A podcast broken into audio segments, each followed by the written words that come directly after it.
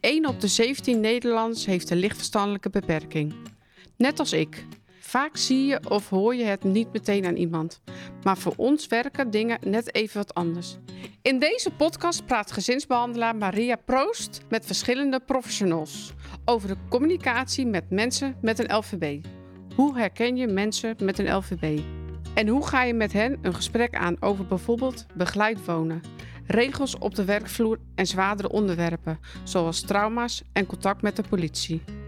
En hoe kan je nou het beste reageren als de communicatie vast lijkt te lopen? We gaan het vandaag hebben over wat trauma is, hoe je trauma kan herkennen, welke behandelingen je kan inzetten en waar je rekening mee moet houden bij mensen met een lichtverstandelijke beperking en trauma.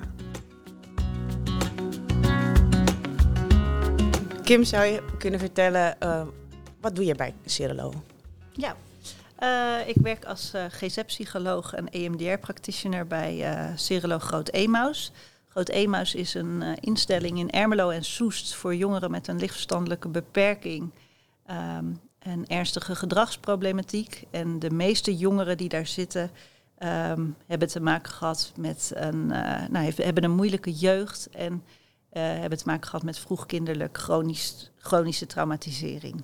Kim, mag ik jou vragen om eens wat uit te leggen over trauma? Nou, we hebben allemaal wel een keer wat meegemaakt wat vervelend is of schokkend is geweest. En dan is het eigenlijk heel erg normaal om daar klachten van te hebben. Dus dat je daar last van hebt. Stel je voor dat je een auto-ongeluk meemaakt bijvoorbeeld. Dan is het heel normaal om in de periode daarna uh, het spannend te vinden om de auto te rijden. Dat je er slecht van slaapt. Dat je er veel aan terug moet denken. Um, nou, dat je er dus wat klachten van hebt. En bij de meeste mensen verdwijnen die klachten uh, na een verloop van tijd. Dus dan um, ze kunnen ze weer rustig slapen. Ze um, stappen weer in de auto. Misschien denken ze er nog eens een keertje aan als ze weer op dat punt komen waar het ongeluk gebeurd is. Maar in principe verdwijnen de klachten. Um, maar als dat dus niet gebeurt, dus dat de klachten niet verdwijnen, dus dat het uh, aanhoudt, dan um, uh, spreek je over traumatisering. Ja, want we hebben het vandaag over uh, trauma en of eigenlijk ook specifiek bij mensen met een lichtverstandelijke beperking. Kun je daar iets over vertellen of dat anders is dan bij uh, mensen zonder verstandelijke beperking? Nou, dat is inderdaad, want de traumaklachten die ik noem, die zie je ook bij mensen met een lichtverstandelijke beperking. Alleen merk je dat mensen met een uh, uh, normaal begraafniveau er makkelijker over kunnen nadenken, makkelijker over kunnen praten. Ehm, dat beter een plekje kunnen geven. En mensen met een verstandelijke beperking vinden dat toch wat lastiger. En dat maakt ook wel dat mensen in de omgeving het lastiger vinden om te herkennen. Hè? Omdat uh, uh, nou, je ziet veel gedrag en er wordt minder goed over gepraat door de, door de cliënt zelf of door de persoon met de lichtverstandelijke beperking zelf. Um, en um, op het moment dat je dan ziet van, oh, ik zie wat meer agressie of ik zie dat er uh, uh, andere klachten zijn, wordt dat heel snel geschoven onder de lichtverstandelijke beperking of andere diagnoses die al gesteld zijn. Dus dan zeggen ze, oh, nou, ik zie wat onrust. Oh ja, maar hij heeft ook ADHD. En dan wordt er niet gekeken wat eronder zit. en dat er misschien ook wel sprake is van trauma. En hoe komt het dat mensen met een lichtverstandelijke beperking meer risico lopen om trauma op te lopen? Die hebben een groter risico. Um, uh, omdat ze, uh, ze hebben een groter risico om op te groeien in gezinnen waar complexe problematiek is. En uh, een deel groeit ook op in instellingen. Wat maakt dat ze een groter risico hebben op het meemaken van vervelende gebeurtenissen. Um, Kim, jij noemde net het kijken door een traumabril. Kun je daar eens wat meer over uitleggen? Wat is dat, een traumabril? Nou, ik denk dat het vooral belangrijk is om te kijken achter het gedrag van jongeren. En dat klinkt ook nog wel heel vaak voor, mensen met een lichtverstandelijke beperking. Dus dat je je verdiept in wat iemand heeft meegemaakt in zijn leven. En um, um, nou, dat je op het moment dat je bepaald gedrag ziet, dat je dan niet gemakkelijk denkt van, oh, dat zal wel bij die LVB horen. Of dat zal, uh, uh, sociaal-emotioneel heeft hij ook een achterstand. Dus dat zal wel daarbij passen. Maar dat je vooral gaat bedenken van, hé, hey, hij reageert wel heel heftig als ik, als ik met mijn stem wat verhef. Wat heeft hij daarin eigenlijk meegemaakt? Om op die manier te kijken naar uh, uh, mensen met een lichtverstandelijke beperking uh, of mensen überhaupt die je in behandeling of die je begeleidt. Um, zodat je goed, um, nou, als je weet waar, dat je goed gaat kijken waar komt het vandaan, zodat je daar ook beter op kan anticiperen. Uh, dan ga ik even naar je collega Marieke. Marieke, kun jij eens vertellen, wat doe, uh, wat doe jij bij uh? Ik werk in Noordwijk als psychomotorisch therapeut. Als je met traumaklachten bij de psychomotorische therapie komt, heb je vaak ook wel last van dat je je lichaam niet helemaal meer fijn dat, dat je niet zo fijn in je lijf zit. En dat je lichamelijke klachten hebt, of dat je gevoelens van haat hebt naar je lichaam, of dat je je lichaamssignalen eigenlijk niet zo goed herkent. Um, want uh, uh, als je moet, weer moet denken aan het trauma, dan word je eigenlijk, uh, de ene wordt overvallen door allerlei lichaamssignalen. En er zijn er dan heel erg veel. En dan voelen ze zich heel de tijd opgejaagd en helemaal niet fijn in hun lijf. Er zijn ook mensen die trauma hebben meegemaakt die eigenlijk heel hun lichaamssignalen helemaal niet meer kunnen voelen. En zich eigenlijk helemaal afgestompt hebben. En bij de PMT leer je weer zijn nou die lichaamssignalen en wat vertellen ze me nou eigenlijk? En uh, daarnaast leer je ook manieren om, als er bijvoorbeeld spanning is in je lijf, om die spanning weer een beetje uh, minder te maken. En je leert manieren om um, uh, om te gaan met die spanning. Dus als je op dat moment, als, als je moet denken aan een trauma of als je dingen meemaakt of dat er dingen in de omgeving zijn die jou aan het trauma doet uh, denken, uh, uh, dat je dat kan merken in je lijf en dat je dan weer die spanning een beetje naar beneden kan brengen en bijvoorbeeld stop kan zeggen tegen iemand omdat hij te dichtbij komt. En zijn er naast psychomotorische therapie ook andere therapieën die worden aangeboden in de behandeling voor trauma? Nou, EMDR is ehm, EMDR de eerste keusbehandeling um, wanneer er sprake is van PTSS, dus traumatisering. Um, en um, nou ja, als ik met jongeren EMDR ga doen, dan vinden ze dat in het begin altijd heel spannend. Want ik zet dan zo'n lamp op tafel met zo'n, uh, nou daar zit een lichtje in wat heen en weer gaat. En ze denken dan, uh, je, je, gaat me hypnotiseren. Dat is vaak de eerste vraag die ik krijg. Dat doen we dus niet. Um, uh, wat we bij EMDR wel doen, is dat nou, we vragen de jongeren met een aantal geprotocoleerde vragen om terug te denken aan hun traumatische ervaring. Um, en uh, dan, dan halen we het als het ware op uit het lange termijn geheugen naar het werkgeheugen. En op het moment dat uh, we stellen dan ook een aantal vragen om, uh, nou, om het echt zo goed mogelijk te kijken naar die ervaring, om weer de emotie daarbij op te roepen. En op het moment dat we dan die spanning goed hoog hebben, gaan we tegelijkertijd afleiden. En de lamp is wat we het meeste gebruiken daarbij. Um, want er is, er, wordt, er is gemerkt dat op het moment dat je uh, een herinnering in je werkgeheugen hebt en tegelijkertijd gaat afleiden, dat je nou ja, aan de kinderen leg ik het altijd uit, dan worden je hersenen overbelast. Die kunnen het niet meer aan, er gebeurt te veel. Dus die, je hersenen moeten dan keuzes gaan maken in wat ga ik wel vasthouden en wat uh, stoot ik af. En uh, nou is het zo dat je hersenen de moeilijke emoties uh, het eerste afstoot. Dus je, het is niet dat we de ervaring gaan wissen, maar we gaan de, uh, de, de herinnering um, wat gevoellozer maken. Of in ieder geval de heftige emoties gaan we ehm, proberen wat minder heftig te laten zijn. Nou, dat kan door middel van de lamp. We hebben ook een koptelefoon met piepjes. Um, en um, uh, nou, wat we ook wel eens doen is uh, bepaalde woordenspellen of rekensommetjes. Alles om maar te zorgen dat een kind goed afgeleid wordt. Um, en we checken dan ook tussendoor steeds van hey, hoe hoog is de spanning nu? Is dat al gezakt?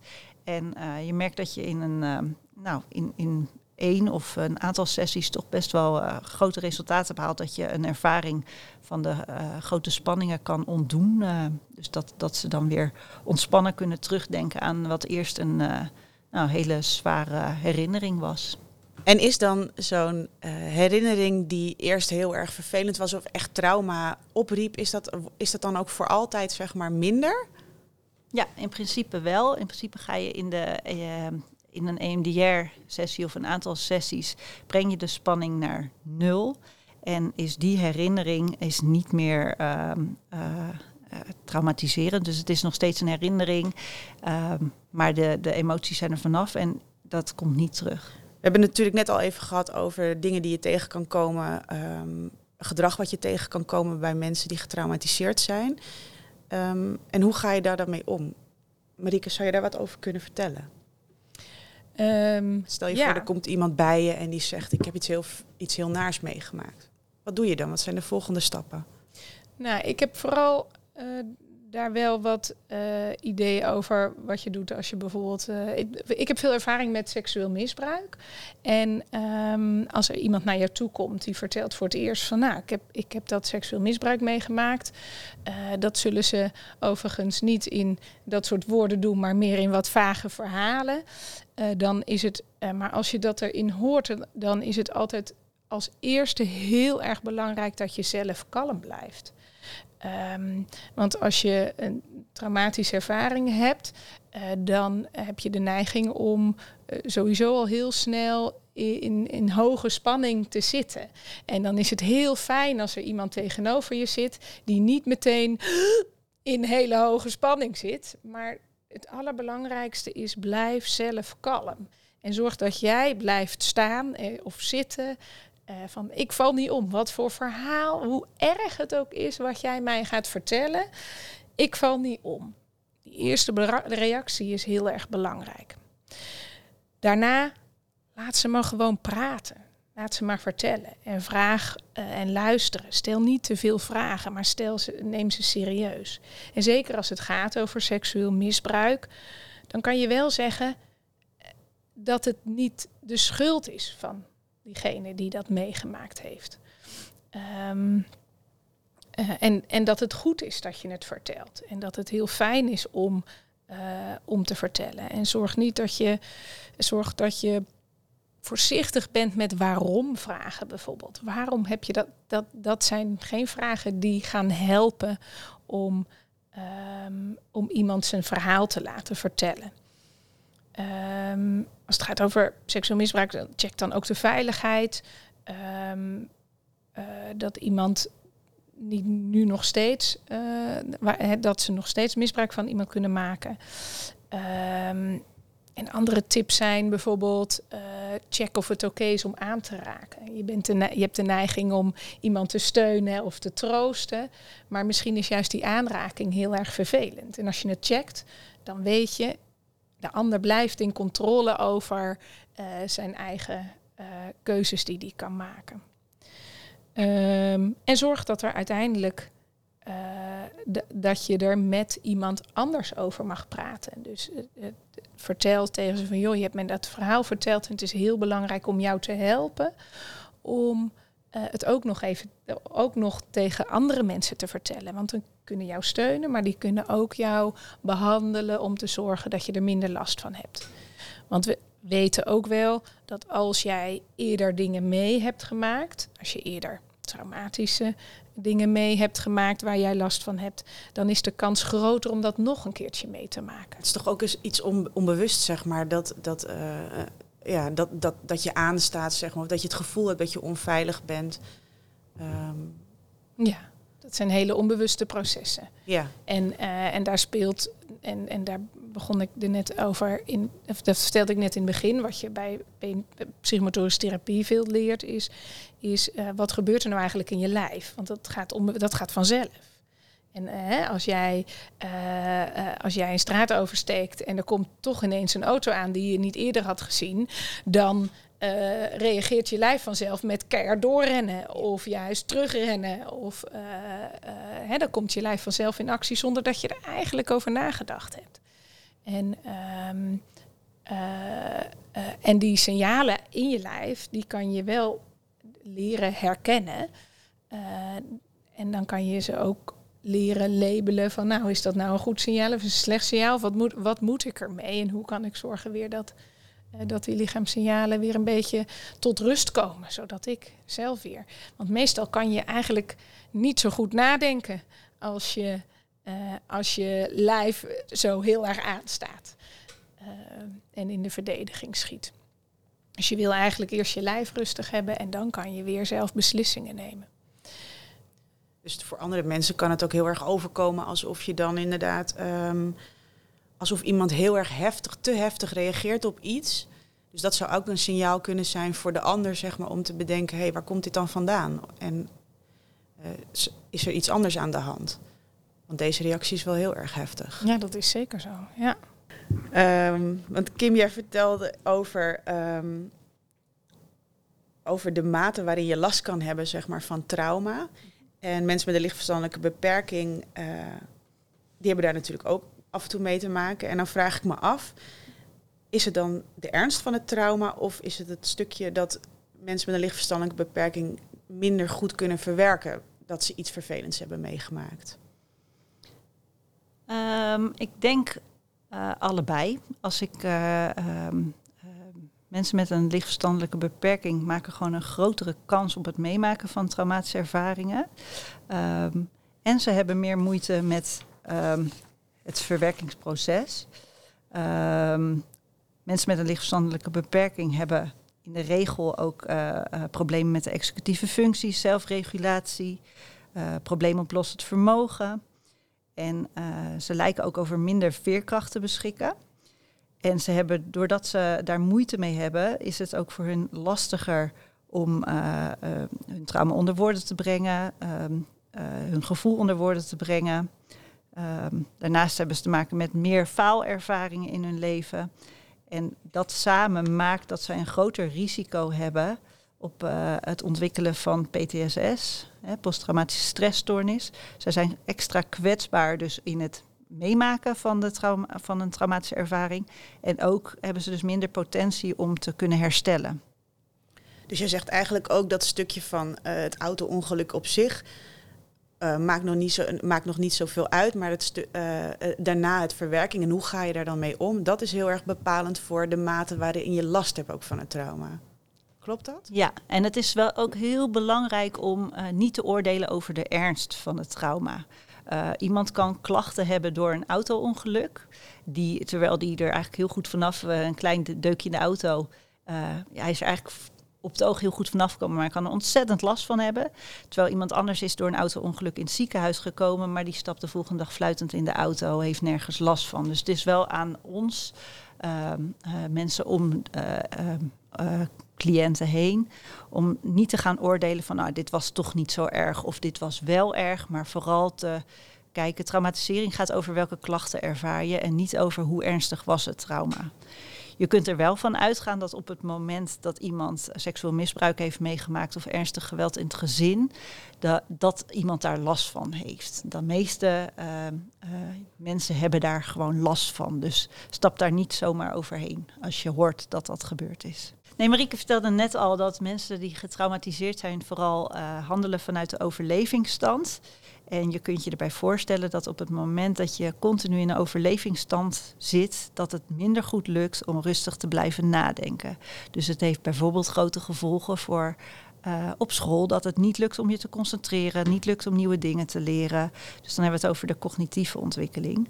Maar je ziet ook bijvoorbeeld dat ze moeite hebben met het reguleren van emoties, dat ze veel impulsief gedrag laten zien. Het gaat ten koste van je zelfbeeld. Uh, maar bij seksueel trauma zie je ook uh, seksuele gedragsproblematiek, uh, soms lichamelijke klachten. nou, de gehechtheid, hè, vooral als het gaat over trauma in het gezin. Um, op het moment dat je ouders niet de veiligheid kunnen geven uh, in het dagelijks leven, dan um, nou, gaat dat heel erg ten koste van de hechtingsrelatie en dus ook het vertrouwen in jezelf en het vertrouwen in anderen. Um, nou ja, we weten inmiddels ook dat ook echt het brein verandert door trauma. Dus je ziet het ook echt in het brein als iemand uh, getraumatiseerd is. Dan heb ik het wel echt over die chronische traumatisering. En dat gaat ook ten koste van je lichamelijke gezondheid. Uh, minder weerstand. Um, je ziet uh, zindelijkheidsproblematiek, eetproblematiek. Uh, maar ook ziektes in de volwassenheid. Die, die uh, mensen die getraumatiseerd zijn, zijn in de vo volwassenheid vaak ongezonder. Hebben meer ziektes dan mensen die niet getraumatiseerd zijn in de jeugd. Dus het is belangrijk om trauma op tijd te herkennen en uh, te behandelen. Ja, en ik kan me voorstellen dat als je trauma dus niet op tijd behandelt, dat je dus op heel veel verschillende gebieden in je leven nou ja, problemen kan krijgen. Ja. Daardoor. Ja. Klopt. Op het moment dat je eh, ehm, nou, bij kinderen bepaald gedrag kan je nog denken van oh, nou, drukke puber, dat kunnen we nog wel hebben, dat is de puberteit. Maar op het moment dat iemand in de volwassenheid bijvoorbeeld het niet meer lukt om een baan vol te houden, dan vinden we dat, ehm, hebben we daar wat minder begrip voor. Dan denken we van nou jeetje, een beetje schouders eronder en door. Ehm, en nou ja, het kan, kan je dus heel erg belemmeren in, de, in je hele leven. Terwijl dat wordt dus ook weer niet helemaal erkend door mensen en er is ook weinig begrip voor. Nee, en ik kan me voorstellen dat hoe, hoe langer dat duurt, hoe meer uh, uh, het ook vertroebeld raakt, zeg maar. Dat, tenminste, dat kom ik zelf heel erg tegen in, in het werken met mensen met een lichtverstandelijke beperking. Dat je dan, um, uh, dat je dan op een gegeven moment niet meer weet waar het gedrag vandaan komt. En dat er zoveel soms ook vertroebelt, omdat je dan, omdat mensen met een lichtverstandelijke beperking die ook trauma hebben meegemaakt, dan is het heel ingewikkeld. Want jij zei net bijvoorbeeld over dat. Uh, um, over het werk, dat mensen hun werk, wat zei je nou, zij je werk kunnen werk behouden? Niet, ja, werk niet vol kunnen houden. Nee, dat ze, dus bijvoorbeeld, dat ze bijvoorbeeld werk niet kunnen volhouden. Um, dat, is ook een, dat zou ook een, is ook een kenmerk van vaardigheden die uh, mensen met een lichtverstandelijke beperking soms missen of niet goed ontwikkeld hebben. Maar dat zou dus ook kunnen voortkomen uit een onbehandeld trauma, zeg jij. Ja, ja. Ja, bijvoorbeeld als het dan ligt aan het uh, impulsieve of bijvoorbeeld dat je er heel slecht van slaapt. Of nou, er kunnen allerlei redenen zijn waardoor je bijvoorbeeld een baan niet kan volhouden. Uh, maar het kan ook zijn bijvoorbeeld agressie, waarbij je dan, nou ja, als je een kind iemand anders een duw geeft, dan is dat nog best. Nou, da, dan hebben we daar meer begrip voor dan dat een volwassen ja. staat te schreeuwen. En, um, uh, ja. en dat vertroebelt, maar ik denk dat het daarom juist belangrijk is om te blijven verdiepen in wat heeft iemand meegemaakt. En um, nou, wat doet dat nog met diegene? En dat is bij mensen met een lichtverstandelijke beperking wel lastig, omdat ze zelf die link ook moeilijk leggen. Hè? Want ja, wat je heb vertel... ik nou meegemaakt en wat doet het met me nu? Ja, want je vertelde, mensen met een lichtverstandelijke beperking kunnen erg moeilijk aangeven wat ze dan ervaren of, uh, of dat ze bijvoorbeeld iets naars hebben meegemaakt. Hoe kom je daar dan uiteindelijk achter? Um, nou, ik, ik maak met veel uh, jongeren een levenslijn. Hè, om gewoon eens met hen te kijken, wat heb je nou eigenlijk allemaal meegemaakt met ze? Je hebt ook wel diagnostiekmateriaal wat daar heel erg op gericht is. Uh, de DITS-LVB is iets wat ik veel inzet om uh, erachter te komen, wat heeft iemand meegemaakt. Maar ik denk vooral mensen die dichtbij staan bij cliënten, bijvoorbeeld begeleiders op de groep.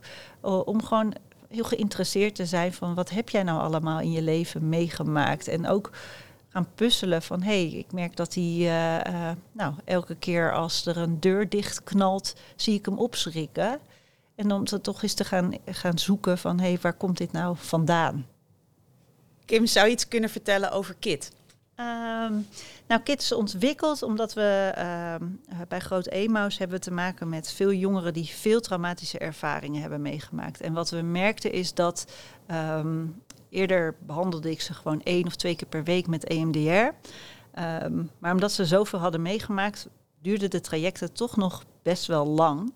En uh, voor de jongeren was het soms lastig om dat vol te houden, om uh, nou, soms maandenlang elke keer zich weer klaar te maken voor de therapie.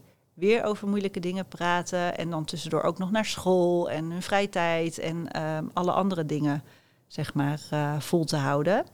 En um, nou bleek uit veel uh, internationale onderzoeken dat het heel effectief is om in plaats van één of twee keer per week therapie, uh, de therapieën wat in elkaar te vlechten en in korte tijd veel therapie te geven. Vroeger dachten we van er moet tussentijd zijn, dus therapie en dan een paar dagen rust en dan de volgende afspraak. Dat blijkt niet waar te zijn. Dus wat we nu doen met KIT is dat we in twee weken tijd, en dan vier dagen per week, jongeren behandelen voor hun trauma's. Um, dat houdt in dat ze van maandag tot en met donderdag de hele dag bezig zijn met het verwerken van hun trauma's. En dat doen ze door middel van exposure therapie, EMDR-therapie. Tussendoor gaan ze uh, veel sporten en bewegen en ze krijgen psycho-educatie. Um, waarom dat beter is, uh, tenminste, onze ervaring is dat het goed werkt, omdat de jongeren weten van nou, twee weken alles wordt in gang, alles wordt uh, uh, zo georganiseerd dat ze die traumabehandeling kunnen volgen. Ze hoeven dus ook niet naar school. Er komen de begeleiders zijn, bijvoorbeeld een persoonlijk begeleider is dan wat vaker in dienst. Die zijn ook getraind om hen goed te kunnen opvangen. Um, en de afwisseling tussen therapie en sport en bewegen wordt ook door heel veel jongeren als prettig ervaren. We hebben dat sport en bewegen toegevoegd omdat is gebleken dat uh, sporten bijdraagt in het verwerken van trauma. En heel veel jongeren zeggen ook, we hebben dan bijvoorbeeld s ochtends beginnen met exposure en daarna is het sport en bewegen. Dat ze zeggen, oh wat heerlijk, eerst zit ik helemaal in mijn hoofd en moeilijke dingen en daarna lekker in de buitenlucht even in mijn lichaam bewegen. Um, het is niet een, een, therapeutisch onderdeel, maar het is wel een, uh, een onderdeel van de behandeling. Um, nou, en dan komt na dat sportbewegen hebben ze dan psycho-educatie, waarin ze vooral leren van wat is nou trauma, waarom zou deze traumabehandeling mij kunnen helpen, um, zodat ze, nou, dat vergroot ook de motivatie, dat ze ook snappen wat ze aan het doen zijn, dat ze ook niet denken van nou, ik probeer toch nog een stukje uh, uit de weg te gaan of te vermijden in de therapie. Maar ik ga het daadwerkelijk aan. Um, dus daarom hebben we dat toegevoegd. En smiddags is dan EMDR en uh, weersport en bewegen. En op één dag behandelen we één traumatische ervaring. Dus die komt dan s ochtends terug in de exposure. En smiddags in de EMDR komt hij weer terug. En de volgende dag pakken we het volgende trauma. En we beginnen meestal uh, met de moeilijkste. Dat we zeggen van nou eerst maar uh, moeilijkste, dan hebben we dat maar gehad. Wat wel, wel goed is om te weten is, uh, uh, want we doen de traumabehandeling. Alleen merken we wel dat uh, jongeren die chronisch getraumatiseerd zijn, die zijn daarna niet klaar met hun behandeling. En ehm, uh, dat is wel soms een, een, misvatting wat mensen hebben van, oh ja, dat doe je even die twee weken kit en dan uh, ben, je, ben, ben, je klaar. Terwijl er komt ook juist daarna vaak ruimte om aan andere doelen te werken. Bijvoorbeeld als ze een soort van op slot hebben gezeten qua emoties komt daarna vaak ruimte om bijvoorbeeld te werken aan emotieregulatie, bijvoorbeeld door middel van PMT. Of um, dat uh, er bijvoorbeeld, ik heb ook een jongere gehad waarbij er ruimte kwam voor rouw. Dus dat hij eerder ook, uh, uh, nou, eigenlijk een soort van zijn gevoel had uitgeschakeld. En um, nou ja, ook het overlijden, zijn moeder was overleden. En daar had hij nou, nooit echt de aandacht voor gehad. En dat juist door die traumaverwerking, dat hij daarna toch ineens huilend aan het graf stond. En um, nou, dat hij daar uh, eindelijk de aandacht voor kon hebben. Daar had hij ook begeleiding bij nodig. En is het dan ook zo, want jij, Kim, jij zei net, uh, je kan echt wel beperkt worden in je ontwikkeling als je ook niks met dat trauma doet. Um, is het andersom dan ook zo? Klopt het dan dat als je er wel wat mee doet, dat het op een gegeven moment de ruimte geeft ook weer om, om, om uh, nou ja, wel verder te kunnen ontwikkelen? Ja, zeker. Ik denk dat uh, op het moment dat je een goede traumabehandeling hebt gehad, um, nou ja, dan zit dat niet meer in de weg hè, voor de rest van je ontwikkeling en voor je dagelijks leven. Want trauma, dat is, nou ja, op het moment dat jij echt last hebt van een trauma, dan heb je daar elke dag opnieuw weer last van. Op allerlei manieren. Je slaapt er slecht van, je bent heel schrikachtig, je bent continu alert. Um, je vermijdt bepaalde dingen. Dus op het moment dat dat weg is, dan komt er heel veel ruimte om weer de normale dingen te doen, om je te ontwikkelen, uh, om, om uh, vooruit te gaan. Dus daarom is traumabehandeling ook heel belangrijk om er echt mee aan de slag te gaan en het niet te laten liggen. Uh, Marika, stel er komt iemand bij jou met een seksueel trauma in de gymzaal. Hoe, ga, hoe, hoe, hoe gaat dat dan? Kun je daar misschien iets over vertellen? Ja, ik, ik heb wel een voorbeeld van een, um, een volwassen vrouw met au autisme, die ook seksueel misbruik heeft meegemaakt door haar uh, opa en later in haar leven ook door uh, leeftijdsgenoten. Dus die had meerdere keren in haar leven um, was zij seksueel misbruikt. En zij kwam eigenlijk met een vraag naar mij van, nou, ik moet leren aangeven van mijn grenzen, want ik wil, ik wil dat stoppen. En ik wil ook veel ontspannen, meer ontspannen zijn in mijn lijf. Ik wil, ik wil leren mezelf te ontspannen. Ik voel me altijd wel een beetje gespannen. Um, en eigenlijk bij stap 1, uh, bij de PMT, gaan we werken aan veiligheid. Het moet veilig zijn, maar ook veilig voelen in je lijf. En we beginnen dus eigenlijk heel snel bij het begin van de PMT altijd van wat kan je merken in je lijf. En dat kan best heel spannend zijn. Want soms wil je helemaal niet voelen wat er in je lijf zit. Want, uh, maar dat gaan we dan doen met hele simpele oefeningen. We we, we doen heel veel in de gymzaal. En ehm, dan kan je denken aan bijvoorbeeld een oefening waarbij je ehm, een bank in, de klim, in het klimrek zet en dat je omhoog gaat lopen. En dat je dan voelt van, oh, als ik steeds hoger kom, dan gaat mijn hart wel een beetje harder kloppen. Of als ik steeds hoger kom, dan wil ik eigenlijk niet verder en dan hou ik mijn adem in. Dat soort. ehm, eh, dus dan hebben we het niet eens zozeer heel erg over dat seksueel trauma aan het begin. Ehm, ehm, maar dan doen we oefeningen in de zaal op dat moment. Waarbij je voelt van, oh ja, nou, nou gaat mijn lijf, eh, geeft signalen af dat ik het niet meer zo leuk vind. Of dat ik het spannend vind. Nou, daar ga je eerst een tijdje mee oefenen. En ondertussen vertellen we wel, of praten we wel samen heel veel over ehm, wat iemand is overkomen en wat dat, ehm, eh, wat, wat dat betekent voor de spanning in je lijf. Dus wat je tegen kan komen. Ehm, en, ehm, en dan koppelen we dat steeds aan van, oh ja, en dat had jij net ook. Maar ja, nu was het veilig en toen was het niet zo veilig. Zo kan je samen, praat je er gedeeltelijk over, maar je gaat ook heel veel ervaren. En dan, ehm, deze vrouw die wilde heel graag leren omgaan met, eh, met haar grenzen. Dus die wilde heel veel oefenen met ehm, lichaamssignalen die te maken hadden met een nee-gevoel, zoals ze dat zo mooi noemden. Van, oh nee, dat, dat, dat gaat niet goed. Nou, in de tweede stap in de therapie gingen we ook daadwerkelijk oefenen met, eh, als ze een nee-gevoel had, om dan ook stop te kunnen zeggen. En dat zijn bijvoorbeeld oefeningen waarin ik als therapeut heel vaak naar haar toe kwam lopen. En dat ze dan merkte, oh, dit is een nee-gevoel, nou moet ik stop zeggen. Eh, en, dat, eh, en dat kan in een spelletje gebeuren, in een sportspel. Maar dat kon ook ehm, eh, doordat we aan het... ik kan me nog herinneren dat we met een badmintonspel bezig waren. En dat ik steeds dichterbij kwam staan. En dat het steeds moeilijker was om over te spelen met het badmintonnen. En dat zij op een gegeven moment zei, oh, nu moeten we stoppen. En ehm, dus op die manier kan je op heel veel binnen sporten heel veel oefenen met, ehm, ehm, met dat nee-gevoel. Waar voel ik dat in mijn lijf? Maar ook met het stop zeggen. En het laatste, de laatste stap hebben we genomen door veel te gaan boksen. Bij boksen heeft deze vrouw geleerd om ehm, eh, stevig te staan en de eigen kracht te voelen en te merken, oh wacht even, ik mag naar mijn nee-gevoel luisteren en ik mag ook sterk staan en ik mag eh, mezelf ook af en toe een complimentje geven dat ik het goed doe. En dat ze steeds meer durfde ze toe te laten dat ik ook wel eens af, complimentjes ging geven. En dat zij voor zichzelf mocht opkomen en dat ze, dat ze sterk was.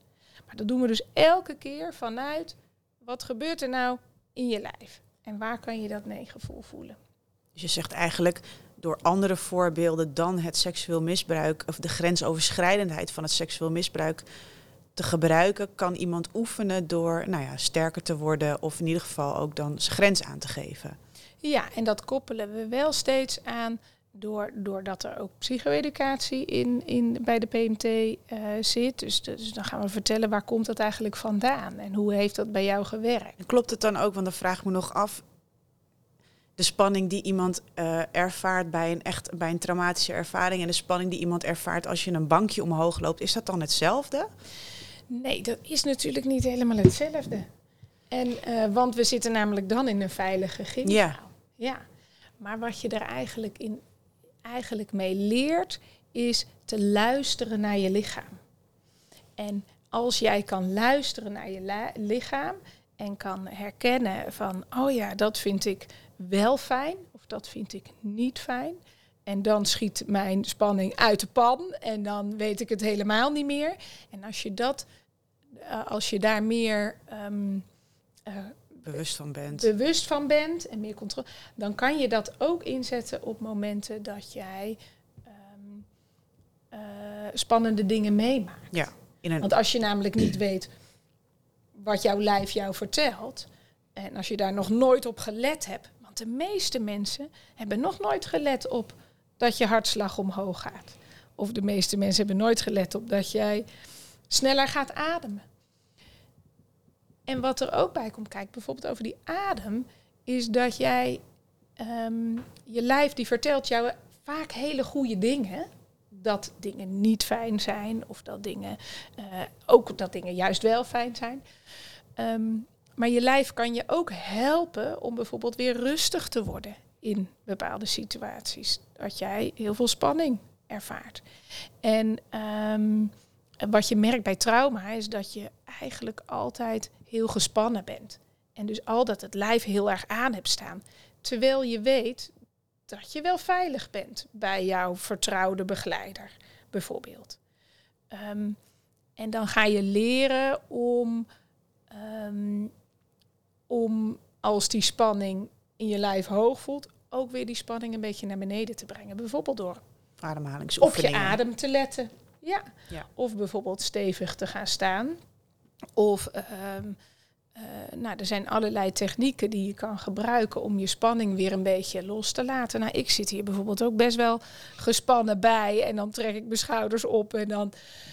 Maar als ik dan even, phew, dan weet ik weer, oh ja, ik ben hier veilig, niemand gaat mij bijten. En uh, uh, ik kan mijn verhaal gewoon dan rustig vertellen in plaats van heel erg gespannen. En dus we werken heel erg, wat jij net zei, in het hier en nu. En dan doen we heel veel spelletjes en heel veel leuke oefeningen.